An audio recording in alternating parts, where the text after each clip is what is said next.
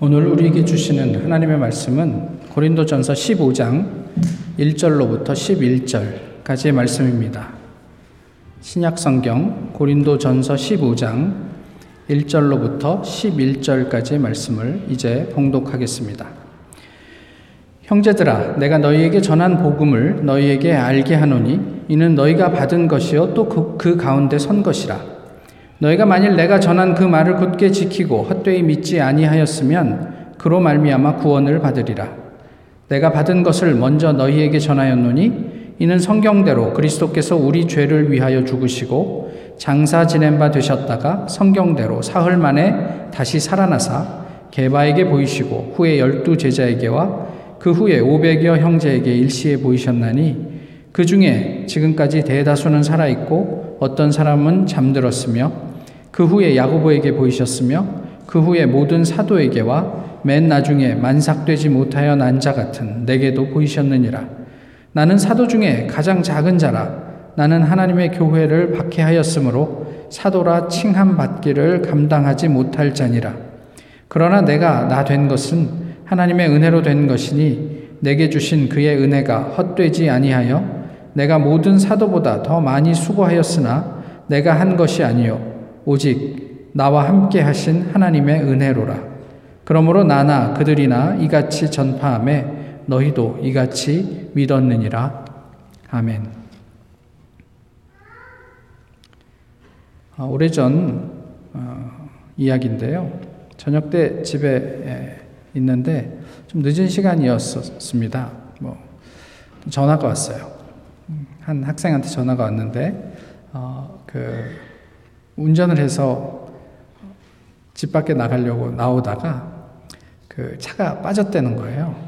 그러니까 학생들 아파트가 이 그 캠퍼스 안에 있는 건 좀 주차장이 다 좁잖아요. 근데 나오는 이제 통로, 그러니까 옆에 아파트가 이렇게 좀 한 50cm, 70cm 되는 이렇게 턱이 있었어요. 근데 차 앞바퀴가 거기에 빠지면서 차가 이제 움직일 수가 없게 되었던 거죠. 그래서 저녁 때 나가 봤더니 어, 다른 청년들이 많이 나와 있더라고요. 그래서 뭐 미러도 보고 뭐 그런데 이제 차 하부가 밑에 이제 바닥에 닿아 있으니까 또 괜히 차 상할까 싶어서 너무 이렇게 심하게 하기도 어렵고 그렇다고 차를 한번 들어보자니 바닥이 이제 꺼져 있으니까 한 50cm, 70cm 꺼져 있으니까 이게 힘을 주어서 들기도 좀 어려운 상황이고 뭐 이렇게 저렇게 해보다가 결국은 포기를 하고 어, 견인차를 부르는 게 좋겠다. 뭐 이렇게 이야기를 했습니다. 그때 이렇게 가만히 보니까 이 차를 뺄 수가 있을 것 같은 거죠. 그래서 그 밑에다가 약간 차가 바퀴가 힘을 받을 수 있게 좀 돌을 괴고 해서 아주 예, 허망하게도 차가 쉽게 빠져버렸습니다. 한 사람의 생각으로. 근데 그 이후에 사람들이 아, 잘 됐다. 그러면서 서로 이제 좋아하는데 그 자리에서 제가 한 가지 재미있는 관찰을 하게 돼요. 다 같이 하이파이브를 하고 수고했다며 추운데 고생했다며 이렇게 아, 하고 즐거워하는데 한두 명이 별로 즐겁지 않아요. 어, 몸은 거기에 동참하고 있는데 눈빛은 그렇지 않더라는 거예요. 어, 궁금했습니다. 왜 그럴까? 뭐 이런 생각들을 하게 되었는데 오늘 본문은요, 어, 부활에 대한 이야기입니다. 고린도 교회에 보내는 편지에서 바울이 부활을 이야기하고 있는데 궁금한 게 있습니다. 왜 부활을 여기에서 이야기를 하고 있을까?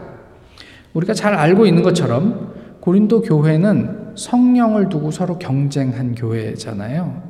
근데 성령이 충만했다. 이게 고린도 교회가 가지고 있는 아주 좋은 점이긴 한데 다른 한편으로는 일상 속에서 너무나 많은 문제들이 있었어요. 그러니까 고린도가 위치하고 있는 지역적인 특성이기 때문에 그런데요.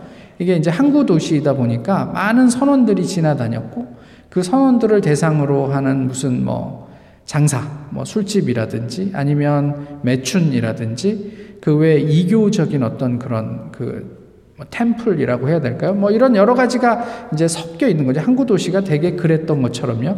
그래서 교회가 세워졌지만 그 교회 안에 여러 가지 실제적인 문제들이 많이 있었습니다. 그래서 고린도 전서를 쭉 읽어 보시면 결혼과 이혼에 대한 이야기, 그 다음에 성에 대한 이야기, 그리고 독신의 삶, 또는 우상의 재물을 비롯한 음식을 먹는 이야기, 그 다음에 이교와 관련된 여러 가지 규정들, 또 성령, 당연히 이제 고린도 교회니까요. 성령에 대한 얘기, 마지막에는 연복. 그래서 이제 헌금하는 이야기들까지를 이렇게 이제 문제들을 이렇게 묶어서 바울에게 질문을 했던 것 같아요. 그래서 바울이 이 문제들에 대해 답을 하는 이제 편지가 이제 고린도 전서의 내용이지요. 이에 반해서 부활에 대한 어, 문제는 고린도 교회에서 질문하지 않은 내용이에요. 그럼에도 어, 바울이 부활을 이야기했는데 아마도 그 이유는 부활을 이야기하지 않고는 이 문제를 다룰 수 없다고 생각했기 때문이 아닐까 싶어요. 그러니까 이 부활 신앙이 우리가 현장에서 부딪히는 여러 가지 삶의 문제들을 어, 해결하고 극복하는데 아주 중요한 기초가 되기 때문에 언급을 하고 있는 것이다 라고 이야기를 할 수 있는 거죠. 그래서 바울이 고린도 전서에서 이야기하고 있는 근원적인 해법은요, 어, 성령과 관련해서는 사랑을 이야기하고 있고, 그 다음에 오늘 본문에서 부활을 이야기하고 있습니다. 이런 것들이 이제 어, 언급 언급되면서 신앙의 본질을 다시 생각해 볼 것을 권하게 되는 거죠. 저희가 신앙을 이야기할 때 대개는 뭔가 특별한 경험, 그러니까 성령 체험이라든가 아니면 기적과도 같은 상황에서 상황에 대한 다소 어떤 그런 좀 자극적인 소재가 주목을 받아요. 요즘이야 뭐그 그 인터넷에만 들어가면 뭐 여러 기독교 방송국들을 통해서 이제 나오는 이렇게 그 간증들이 있지 않습니까? 뭐 대표적으로 뭐 새롭게 하소서 뭐 이런 이제 프로그램들을 보시면 어 거기 아주 그냥 그 저처럼이라고 해 두죠. 저 같은 평범한 사람은 나올 수가 없어요. 그러니까 거기에 좀 한번 나오려면 뭐 중병에 걸렸다가 나았다든가 아니면 불우한 어린 시절이 있었는데 그것을 극복하고 오늘 이렇게 뭐 이렇게 사역을 하게 되었다든가 뭐 이런 사람들의 관심을 끌 만한 어떤 그런 소재들이 있어야 거기에 출연해서 이런저런 이야기들을 하고 또 사람들의 주목을 받게 되는가, 되는 게 아닌가 싶습니다. 그렇지만 신앙과 관련해서 우리가 무슨 이야기를 할 수 있다고 하더라도 모든 이야기들 할 수 있죠. 그렇지만 바울이 다루었던 고린도 전서에서 다루었던 이 사랑이나 부활과 같은 신앙의 본질을 제대로 우리가 챙기지 못한다면 우리가 하는 그런 모든 이야기들은 별 의미가 없어지는 게 아닌가 싶은 거예요. 너무나도 당연한 얘기죠. 신앙의 본질을 챙기지 않고 어떻게 우리가 신앙을 이야기할 수 있겠습니까? 이것을 누가 부정하겠어요. 그렇지만 조금 전에 말씀드렸던 것처럼 그럼에도 불구하고 우리의 관심은 좀 다른 곳에 있지 않는가 싶은 거예요. 따분한 프로그램 견디지 못하죠. 이야기를 하는데 별 볼일, 나, 나, 나의 삶과 별반 다르지 않아. 그런데 거기에 누가 관심을 갖겠느냐는 말이에요. 그런데요, 우리가 읽지 않은 본문 12절을 한번 보시면 아주 다른 이야기를 전하고 있어요. 그리스도께서 죽은 자 가운데서 다시 살아나셨다 전파되었거늘 너희 중에서 어떤 사람들은 어찌하여 죽은 자 가운데서 부활이 없다 하느냐. 이게 누구의 이야기입니까? 고린도 교회의 이야기예요.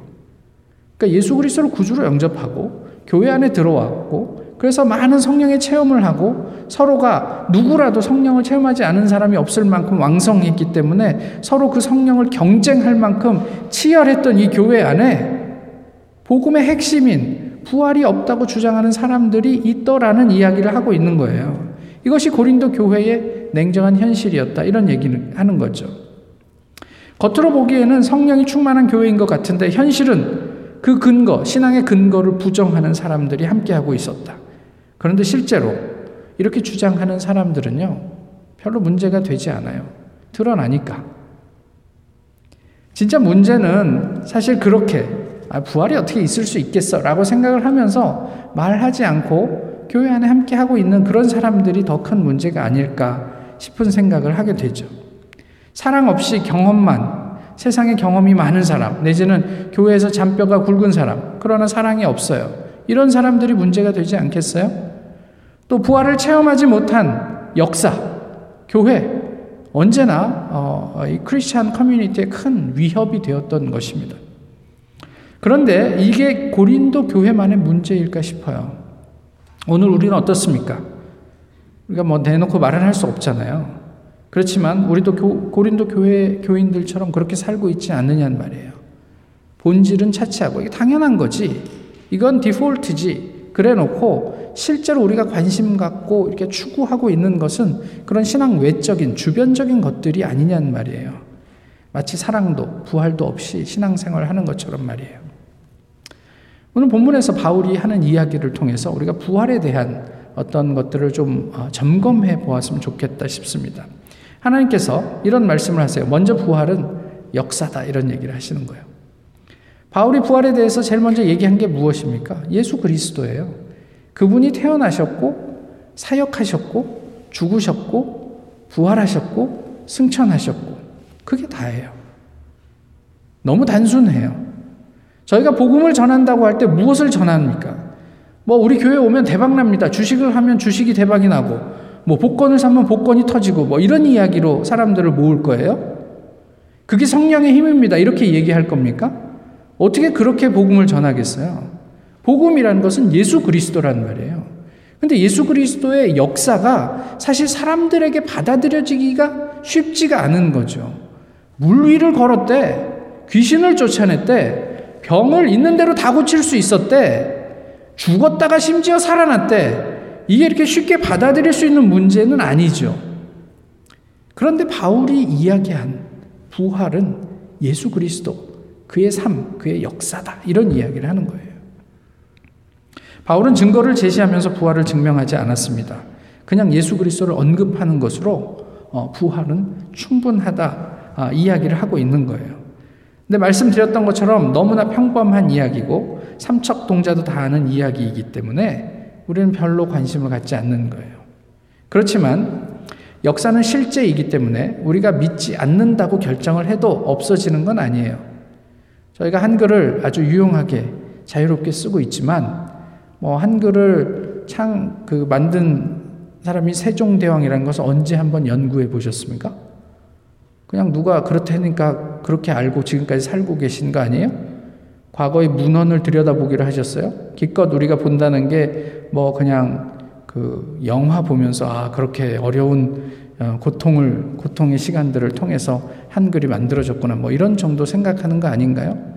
우리가 그런 역사를 대부분의 역사들은 그냥 그러려니 배운 것을 사실로 믿고 살아가는 거예요. 근데 설령 그렇지 않다고 하더라도 있는 역사가 달라지진 않죠.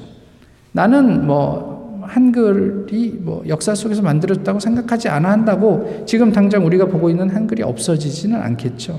이런 거죠. 역사는 실제이기 때문에 우리가 믿건 믿지 않건 그냥 그건 존재했던 사실이란 말이에요. 그런데 알 사람은 다 아는 뻔한 이것이 바울에게는 회심의 동력이 되었다. 바울은 이렇게 얘기를 하는 거예요. 도대체 다른 어떤 것으로 자기를 그, 그 설득할 수 있었겠어요? 바울을 설득했던 것은 예수 그리스도였어요. 그는 예수 믿는 사람을 핍박하고 죽일 만큼 열심히 있는 유대교인이었지만 예수 그리스도를 만나는 순간 그 모든 것들이 무너졌단 말이에요. 이런 이야기를 오늘 본문에 바울은 근저에 깔고 있는 게 아닌가 싶어요. 가장 평, 평범하지만 지루하지만 본질. 예수 그리스도의 존재의 역사를 배제하고 부활을 이야기하는 것은 어불성설입니다. 우리는 어때요? 오늘 우리는 부활을 믿고 삽니까? 그렇게 많은 예수 부활의 목격자가 있었음에도 믿지 않는 사람들이 교회 안에조차 있었다. 당시의 이야기예요. 오늘은 어떨까요? 지금 뭐 2000년이 훌쩍 넘어버린 사건이잖아요. 사람이 죽었다가 살았다는 사실을 우리는 얼만큼 우리 안에서 어, 진짜 역사로 믿고 살아가고 있느냐 하는 거예요. 과학의 시대, 이 부활을 증명하거나 믿기가 쉽지 않은 시대를 우리가 살고 있어요. 혹시 교회 마케팅이란 이름으로 교회 이미지를 제고하기 위해서 사람들이 쉽게 받아들일 수 없는 부활은 감추고 그러고 교묘히 포장해서 있지만 없는 듯이 사람들에게 말하고 접근하고 있지는 않는가 하는 거예요. 부활, 죄, 사랑, 뭐 우리에게 부담이 되는 것, 사람들이 들었을 때, 아, 그거 부담돼서 그런 종교 믿을 수 있겠어? 라고 하는 것은 교묘하게, 없다고 얘기할 수는 없잖아요. 그러니까 잘 이렇게 그잘 이렇게 포장을 해서 있지만 없는 것처럼 이야기하고 있는 것은 아니냔 말이에요. 말로는 그렇다고 하지만 실제한 역사로서의 부활을 제대로 전제하고 있는지 오늘 본문을 통해서 우리가 한 번쯤 고민하고 돌아보아야 되지 않을까요? 오늘 어, 신앙인의 삶과 교회의 사역이 이 실제하는 예수 그리스도의 부활을 어떻게 드러내고 있습니까? 다음으로 바울은요, 부활에 대해서 부활은 고백이다. 이런 이야기를 해요. 그러면서 뭐라고 얘기해요? 나의 나됨은 하나님의 은혜라. 바울이 인간적인 능력만 가지고는 얼마든지 자기가 세상 가운데 내가 임으로 이런 사람이야 라고 드러낼 수 있는 사람이에요. 그런데 그는 끊임없이 시간이 지나면 지날수록 자기를 점점 약간 이렇게 비하하는 쪽으로 소개한단 말이에요. 내가 죄인 중에 괴수다. 뭐 이렇게 마지막에 가서는 그런 이야기 하듯이 오늘 본문도 나의 나됨은 나의 잘남이 아니라 하나님의 은혜라. 이렇게 고백을 하고 있어요. 우리 교회는 우리 어떻게 고백합니까? 교회도 교회가 교회되는 것도 하나님의 은혜죠. 근데 정말 그런가 하는 거예요. 사도라는 호칭을 감당할 수 없는 사람. 그런 그가 다른 사람보다 더 많이 사역하는 사역자가 될 수 있었던 것은 전적으로 하나님 때문이었다. 이, 이, 이 바울의 고백 안에 담겨 있는 뜻이 뭐예요? 이것은 우리가 가진 어떤 자격, 조건, 또 은사의 문제가 아니다는 얘기를 하고 있는 거잖아요. 뭐 어떤 조건이 좋아서 교회가 잘 되는 게 아니에요. 우리가 뭔가 자격이 되기 때문에 어떤 굴지의 사역자가 될 수 있는 게 아니라는 이야기를 하고 있는 거예요. 제가 올해 안식년이라고 이렇게 공공연하게 공견 뭐 대놓고 이야기를 하죠. 그러면 교인들은 저한테 제일 먼저 어떤 질문을 할까요? 또 교회 밖에 있는 다른 분, 제가 아는 지인들한테 제가 안식년입니다. 라고 얘기하면 제일 처음, 처음 받는 질문이 뭘까요? 교회는? 교회는 누가 설교해 줄 사람 있어? 당신 없을 때, 뭐, 그 자리를 대신해 줄 사람, 사람이 있어? 이렇게 묻습니다. 어떻게 답하시겠습니까? 네, 우리는 있어. 뭐 이렇게 답하시겠어요? 저는 이렇게 답을 합니다. 뭐, 교회가 내 것도 아니고 교회 주인이 알아서 하시겠지. 어떻게 들리세요? 동의하시죠? 그걸 뭐 시비하실 수는 없잖아요. 제가 교회 주인은 아니니까. 주인이 뭐 제일 답답하겠죠. 뭐 주인이 알아서 하시겠죠. 그런데 또 정작 제가 아무런 대비도 하지 않고 교회를 훌쩍 떠나버리면 아마 무책임하다고 느끼실걸요? 그렇지 않습니까? 담임 목사의 안식년, 이것이 무슨 무엇이라고 생각하십니까? 담임 목사의 부재? 그게 아니에요. 담임 목사의 의식적 내지는 의도적인 죽음입니다. 제가 과거에 수도원에 들어가면요. 평소에 별로 하지도 않던 오만 가지 걱정들을 다 합니다. 그러니까 수도원이 격리된 공간이잖아요. 그 안에 왜 들어가요? 수도원에. 기도하러 들어가잖아요. 근데 그 안에 뭐 한 열흘을 작정하고 들어가 앉아 있으면 그 다음 날부터 아이고 그때 막내가 없을 때니까 애 둘 데리고 예, 와이프는 잘 지내나 평소에 한 번도 하지 않는 생각들. 예. 뭐 평소에 별로 그러지 않던 뭐 교회에 대한 두고온 사역에 대한 어떤 뭐 그런 신경 쓰이는 일들 이런 것들이 있단 말이에요. 그래서 정작 기도하러 들어갔는데 기도에 집중하지 못하는 거죠. 그날도 그 이제 수도원 건물 옥상에 올라가면요. 이제 고속도로가 보이고 그 너머로 수원 시내가 이제 부분적으로 보인단 말이에요. 그걸 내다보면서 내가 저기서 살았지. 뭐 이런 생각하면서 있는데 갑자기 제 안에 그런 어, 생각이 들었어요. 그 리트리스는 의도적인 죽음이야. 지금 너는 죽은 사람인데 죽은 사람이 지금 천국에 와서 산 사람 내다보면서 걱정하면서 산 사람한테 가려고 하네. 갈 수 없는 곳을. 그냥 지금 천국에 있으니까 나와 함께 시간을 좀 누려보지. 이런 마음이 드는 거예요. 저는 목사의 안식년도 그와 비슷하다고 생각합니다. 목사의 부재를 통해서 교회의 미래를 준비하고 연습하는 시간이 아닐까 싶어요. 제가 여기서 영원 불멸하는 존재로 목사로 있을 거라고는 생각하지 않으시죠? 언제쯤 떠날 거라고 생각하세요? 근데 이런 이야기를 하면 대개는 이렇게 생각해요. 나 졸업할 때까지는 안 갈 것 같아. 예. 그리고 연세 드신 분들은 나 은퇴할 때까지는 뭐 있을 것 같아. 그래서 정작 우리의 일이 아니에요. 준비해야 될 미래가 아닌 것처럼 이야기를 한단 말이에요. 만삭되지 못하여 난 자. 요즘 말로 이른둥이라고 하죠. 가장 부족한 자이라는 이야기예요. 무자격한 사람이란 얘기예요. 오늘 우리에게는 사도 바울은 최고의 사도입니다. 그런데 당대에는 별 볼 일 없는 사람이었어요. 물론 스스로를 겸손하게 표현하는 것이기도 하지만 당시에는 사람들이 사도 바울의 사도됨을 불신했던 것도 엄연한 사실입니다. 그런데 오늘 본문은요, 이 바울의 자격 없음에 대한 이야기만이 아니에요. 보세요. 처음에 부활하신 예수님께서 누구에게 나, 보이셨어요? 베드로에게 보이셨고, 그 다음에 열두 제자에게 나타나셨고, 오백여 형제에게 나타나셨고, 야고보에게, 또 모든 사도에게, 그 다음에는 자격 없는 사도라 불리기도 민망한 자신에게까지 예수님께서 자신을 드러내셨다. 이 사실은요, 부활의 주체이신 예수님께서 끊임없이 사람들에게 보이셨다. 찾아가셨다. 자신의 사역을 감당할 사람들을 찾아가셨다라는 의미를 담고 있어요.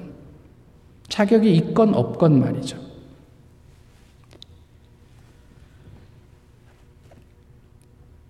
이런 자격 미달의 사역자를 하나님은 지금까지 최고의 사도가 되게 하셨다. 그게 사도 바울이죠. 무엇을 느끼십니까? 당대 가장 왕성한 사역자로서 자신을 드러낼 수 있었지만 그 모든 것이 부활하신 주님의 은혜라 고백하는 바울의 경험을 저희가 깊이 묵상하고 그 고백이 우리의 고백이 될 수 있으면 얼마나 좋을까 싶습니다. 안식년 후에 이제 6년 동안 임기 중에 제가 해야 할 중요한 사역 중에 하나는 무엇냐면 아, 신상원 다음에 주자를 발굴하는 일입니다. 아까도 말씀드렸지만 이런 얘기하면 학생들은 나 때는 아니야. 어른들은 뭐 내가 은퇴할 때까지는 그런 일은 안 생기지 뭐 이런 생각을 하시죠. 근데 학생들이 모여서 그런 이야기를 하는데 거기에 있던 한 분이 이런 얘기를 했어요. 글쎄 당신들이 졸업하기 전에 신상원 목사가 먼저 떠날 수도 있다는 건 왜 생각하지 않아? 이런 얘기를 그분이 했어요. 그 이야기를 듣고 제가 어떤 생각을 했을까요? 와, 자유롭다. 굉장히 영적이다. 이런 생각을 했어요. 우리 교회 내교에 담임 목사 외에 전임 목사 항목이 있어요. 그 항목을 둔 이유가 그거예요.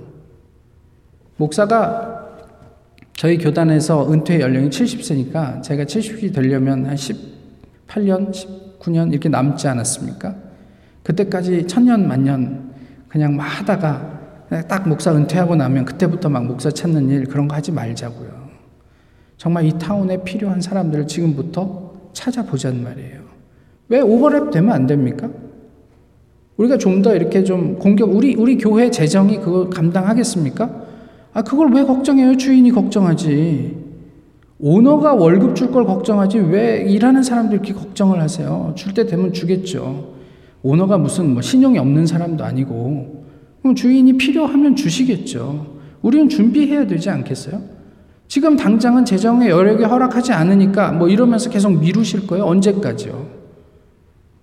뭐 이런 준비들이 우리한테 필요하지 않겠나 싶은 거예요. 올 한 해 담임 목사의 의도적인 죽음, 부재를 통해 하나님의 은혜를 고백하는 은혜가 있기를 바랍니다. 그 다음에 이제 바울을 통해서 부활과 관련해 말씀하신 중요한 거는 부활은 전승이에요. 역사이기도 하고 그 다음에 우리의 고백이기도 한데 그것이 어떻게 전해지는가 하는 문제란 말이에요. 전승이라는 건 그저 말로만 전하는 것을 의미하진 않죠. 우리가 흔히 큐티한 것을 나누면서 아, 오늘 본문을 보면서 저는 앞으로 이렇게 이웃을 좀 도와야 되겠다고 생각합니다. 또 저는 뭐, 뭐, 이렇게 이런저런 일들을 좀 해야 되겠다고 생각을 했습니다. 아, 뭐, 이렇게 이런 말을 하죠. 그렇지만 그것이 실제 삶으로 연결되는가 하는 거는 좀 다른 이야기 아닙니까? 지난 주 중에 집에서 잘 쉬셨어요? 젊은 분들은 그러기가 어려웠죠. 그래서 그 눈을 뚫고 어, 우리 아이 눈썰매라도 좀 태워보겠다며 차를 몰고 나갔다가 눈밭에 다 빠진 이야기들이 전해졌습니다. 저에게. 예, 근데 주변에 있던 그렇게 같이 나왔던 사람들이 도와줘서 그 눈밭에서 벗어난 이야기들을 하더라고요. 그 중에 한 분이 그런 얘기를 해요. 그렇게 해서 어, 뭐, 한 시간 넘는 시간 동안 고생을 해서 차를 빼서 집에 돌아오면서 와, 어떻게 이 미국 사람들은 이렇게 어려움이 처음에 이렇게 사람들이 와갖고 다 도와주려고 그러고 차를 밀어주고 막 이럴까? 나도 앞으로 그런 사람을 보면 좀 도와줘야겠다 이런 생각을 하고 집에 오는데 집에 오는 길에 차가 몇 대가 빠져 있더래요. 그러면서 쓱 지나서 집에 들어오면서 아 이게 이상과 현실은 다르구나. 아직도 가야 할 길이 멀구나. 뭐 이런 생각을 했다는 거죠. 이렇듯 전승은요 말이 아니라 삶이 전해지는 것을 의미해요. 부활, 교회의 경험은 우리의 말로 전해지는 게 아니라 우리의 삶으로 전해져야 한다는 거죠. 그런데 이 전승, 이 전승뿐만이 아니라 역사나 너는 우리의 고백, 이 모든 것을 포괄해서 가장 중요한 기준이 있는데 오늘 본문은 그것을 무엇이라고 얘기하냐면 성경대로 이렇게 말씀하고 있습니다. 다시 한번 말씀드리지만 하나님께서 성령의 은사가 넘쳐나는 고린도 교회에 부활과 구원에 대해서 말씀하시는 이유는 그 기초, 그러니까 성경대로를 굳게 지키고 지키지 않고 헛되이 믿은 사람이 있기 때문이란 말이에요. 오늘 2절에서 뭐라고 얘기를 해요? 그런 사람이 그러니까 너희가 굳게 지키고 헛되이 믿지 않으면 구원을 얻으리라. 이런 말을 하는 거잖아요, 바울이. 그러면 반대로 그 교회 안에 굳게 지키지 않고 헛되이 믿고 있는 사람이 있다는 의미예요. 그런 사람이 있기 때문에 아, 정말 중요한 게 뭘까? 라는 이야기를 하면서 사랑도 이야기하고 예수 그리스도의 부활도 얘기를 하는 거예요. 자기 스스로를 이룬 둥이다. 끄트머리에 있는 사람이다. 결국 하찮은 사람이다. 라고 이야기하는 것은 결국 우리가 너무 당연해서 놓치기 쉬운 그런 기본적인 것들을 잘 챙겨보라는 의미이기도 합니다. 저희는 그런 것들을 잘 챙기고 있습니까? 요즘 SNS 이렇게 열어보면요. 동물을 구조하는 영상이 저한테 많이 뜨더라고요. 다른 분들은 모르겠지만. 근데 그 영상을 보면서 이런 생각을 해보았습니다. 사람의 마음을 이해할 수 없는 동물의 입장에서 사람은 구조하려고 접근하는데 그 동물은 어떤 무서운 외계인이 접근하는 것처럼 그래서 발버둥을 칩니다. 사람이 접근하면. 그렇지만 어떤 뭐, 뭐 사슴이 뿌리 나무에 스덕이 되고 뭐 이렇게 물에 빠지고 뭐 이런 애들이 어떻게 자기 스스로 어떻게 할 수가 없죠. 어째, 어쨌든 그래서 발버둥을 쳐요. 근데 결국 이제 구조되고 자유를 얻게 되는데 자유를 얻고 가는 걔네들을 보면서 이런 생각을 해요. 이야, 쟤네들이 나중에 사람의 이 은혜를 깨닫고 그들의 남은 삶이 변했을까? 어떻게 생각하세요? 짐승들이 그, 그 억압된 상태에서 자유함을 얻어서 풀려난 다음에 그들의 남은 동물로서의 삶이 변화가 됐을까요? 변화 안 됐을 것 같은데 깨달을 수가 없잖아요. 그러면서 이런 생각을 합니다. 하나님의 구원 활동, 자기의 목숨을 버려서 우리를 살려낸 그 구원 활동이 우리에게 어떤 의미인가? 그 역사의 직접적인 수혜자인 우리는 오늘 예수의 부활을 어떻게 받아들이고 있나? 그냥 한낱 저 짐승들처럼 그냥 그 은혜 모르고 그냥 속박됐을 때는 좀 살려달라 그러다가 자유로워지면 그냥 다 까먹고 사는 거 아닌가? 내게 은혜로 허락된 부활, 그 자유를 어떻게 살고 있습니까? 바울보다 자격 없는 우리에게 하지만 하나님은 오늘도 찾아오십니다. 부활하신 예수 그리스도는 바울 이후에도 끊임없이 사람들을 찾아가셨습니다. 이 하나님의 은혜가 부활하신 예수님의 현재의 역사가 되고 우리의 고백이 되고 우리 주변과 후대에 전할 구원의 복음이 된다. 이것을 오늘 본문이 우리에게 가르쳐 주고 있습니다. 세상에서 한 경험, 연륜으로 구원받을 수 있습니까? 노련함으로 교회를 지킬 수 있을까요? 제발 그런 것들 좀 포기하셨으면 좋겠어요. 그리고 제발 기도하세요. 담임 목사 한 사람으로 교회가 교회되지 않습니다. 하나님의 은혜로만 교회는 교회될 수 있습니다. 하나님의 은혜 없이는 누구도 구원받을 수 없고 주님의 은혜 아니면 어떤 교회도 바로 설 수 없습니다. 제발 오늘 본문이 우리에게 가르쳐 주는 성경대로 신앙생활 하셨으면 좋겠어요. 나는 이른둥입니다. 나는 무자격자입니다. 빼지 마시고 성경대로 그 안에 거하시면 하나님의 역사를 보시게 될 거란 말이에요. 나의 나됨은 하나님의 은혜입니다. 교회의 교회됨도 하나님의 은혜입니다. 이른둥이 같은 우리를 세워 복음을 전하게 하시는 하나님의 그 은혜가 우리의 삶과 우리의 교회에 가득하기를 소망합니다. 기도하겠습니다.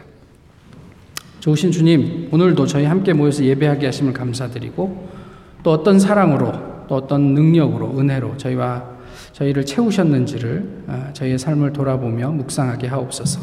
무쪼록 하나님 앞에 서게 하시고 하나님 나의 나됨이 하나님의 은혜였음을 고백하는 저희 모두가 되게 하옵소서. 예수님 이름으로 기도하옵나이다. 아멘. 찬송가 597장입니다.